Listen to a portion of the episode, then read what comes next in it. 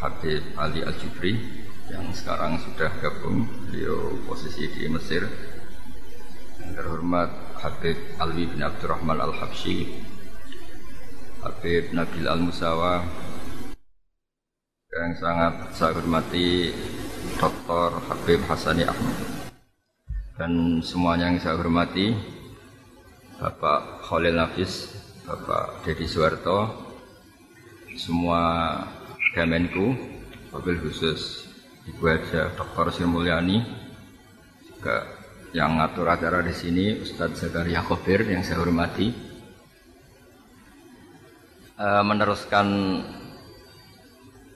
ceramah atau nasihat-nasihat dari Habib yang sudah lalu barusan kita dengar betapa ilmu ya, ilmu atau teladan atau kesimpulan dari perilaku atau perkataan atau ikrar kalau dalam ilmu hadis. Ikrar itu ada satu perilaku sosial tertentu yang didiamkan Rasulullah SAW dan kemudian itu dianggap pembenaran oleh Rasulullah SAW.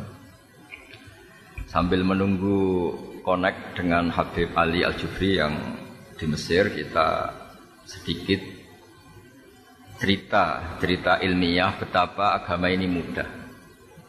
Kita mulai kecil ngaji sampai sekarang dan semua ulama mendefinisikan apa yang dikatakan haram. Haram itu sesuatu atau perilaku yang kalau kita meninggalkan dapat pahala. Jadi melakukan sesuatu itu kan butuh kekuatan, butuh finansial, kadang butuh ikhtiar. Jadi kalau kita misalnya maksiat, kadang harus bayar, harus datang ke tempat maksiat itu, juga harus mengeluarkan uang. Itu repot sekali. Sementara untuk toat, hanya untuk meninggalkan itu semua.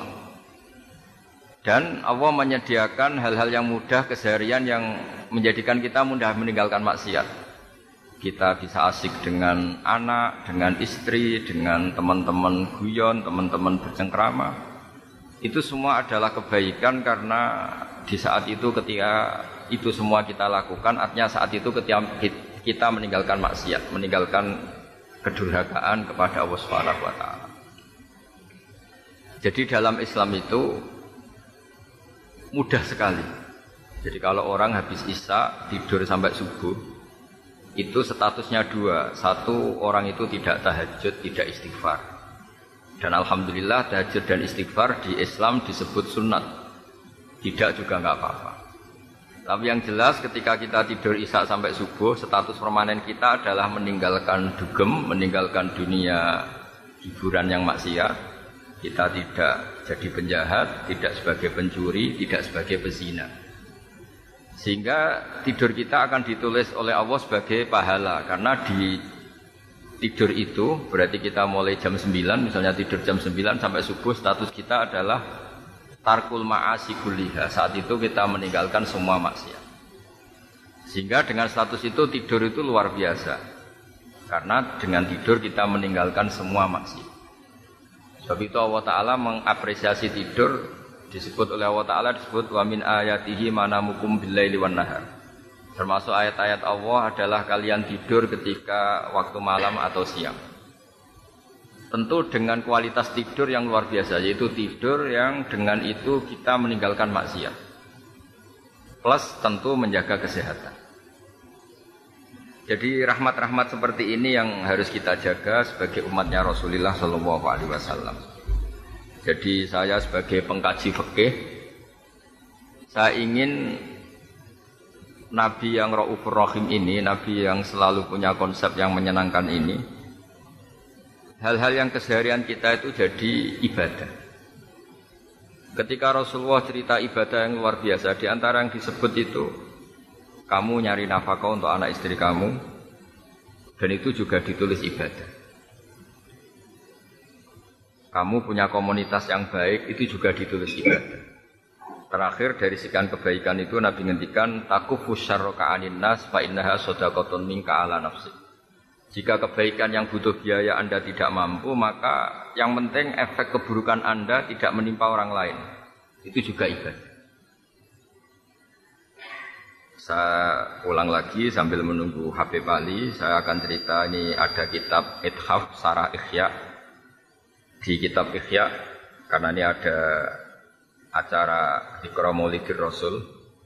Saya tidak tahu harus menerjemah apa, karena saya juga setuju Mas Khalil yang bilang ini perayaan.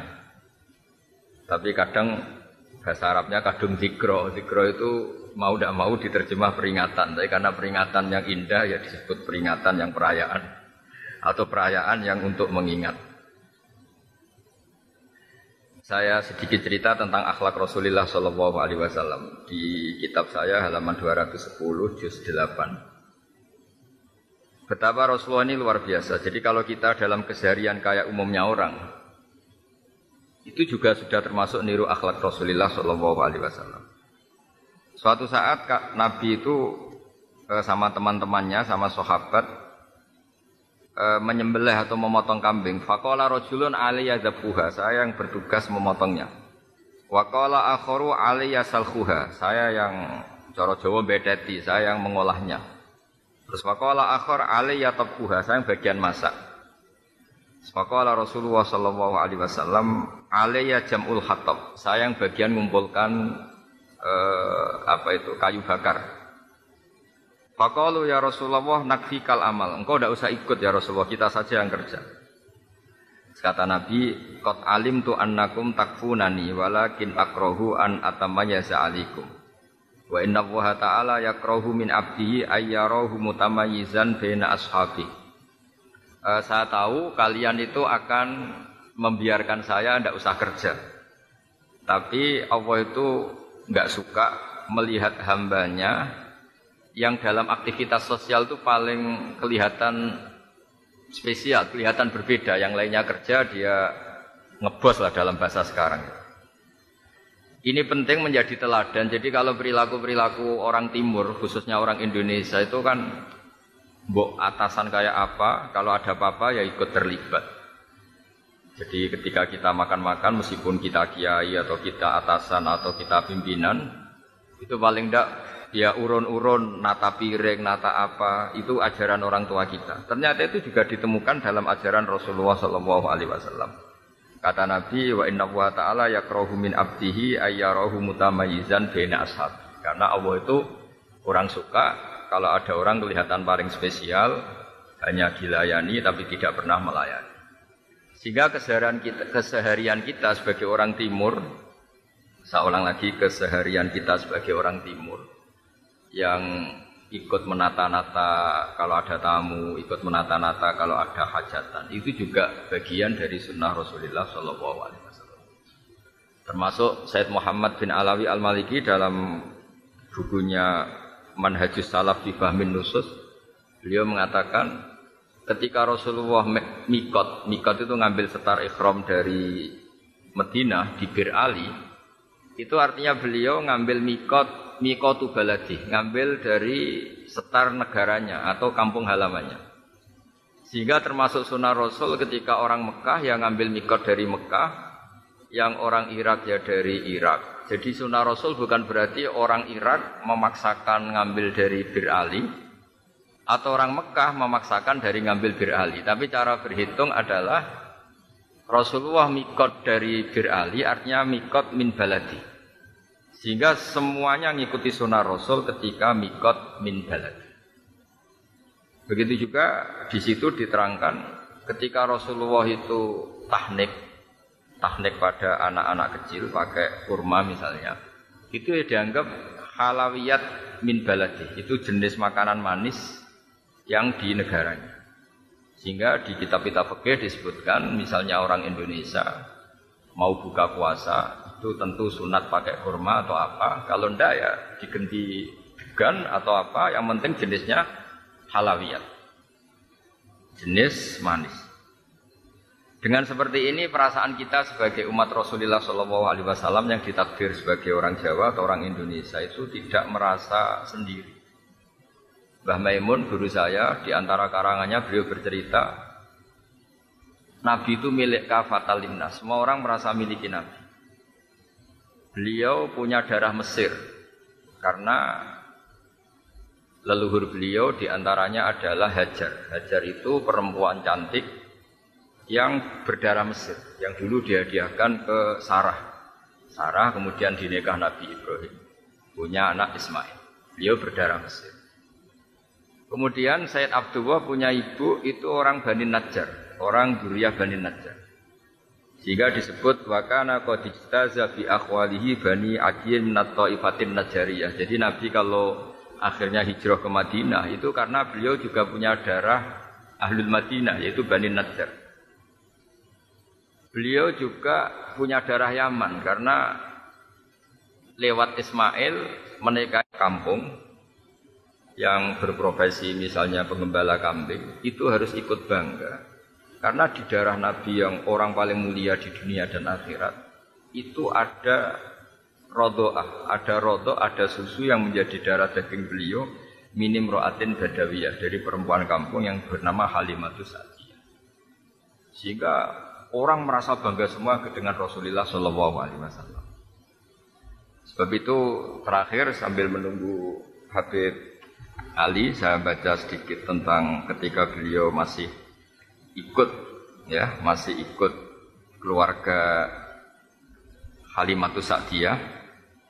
Ya saya ulang lagi ketika beliau masih ikut keluarga Halimatus Sa'diyah Zaman masih kecil beliau sudah didesain orang yang berakhlak al-karimah.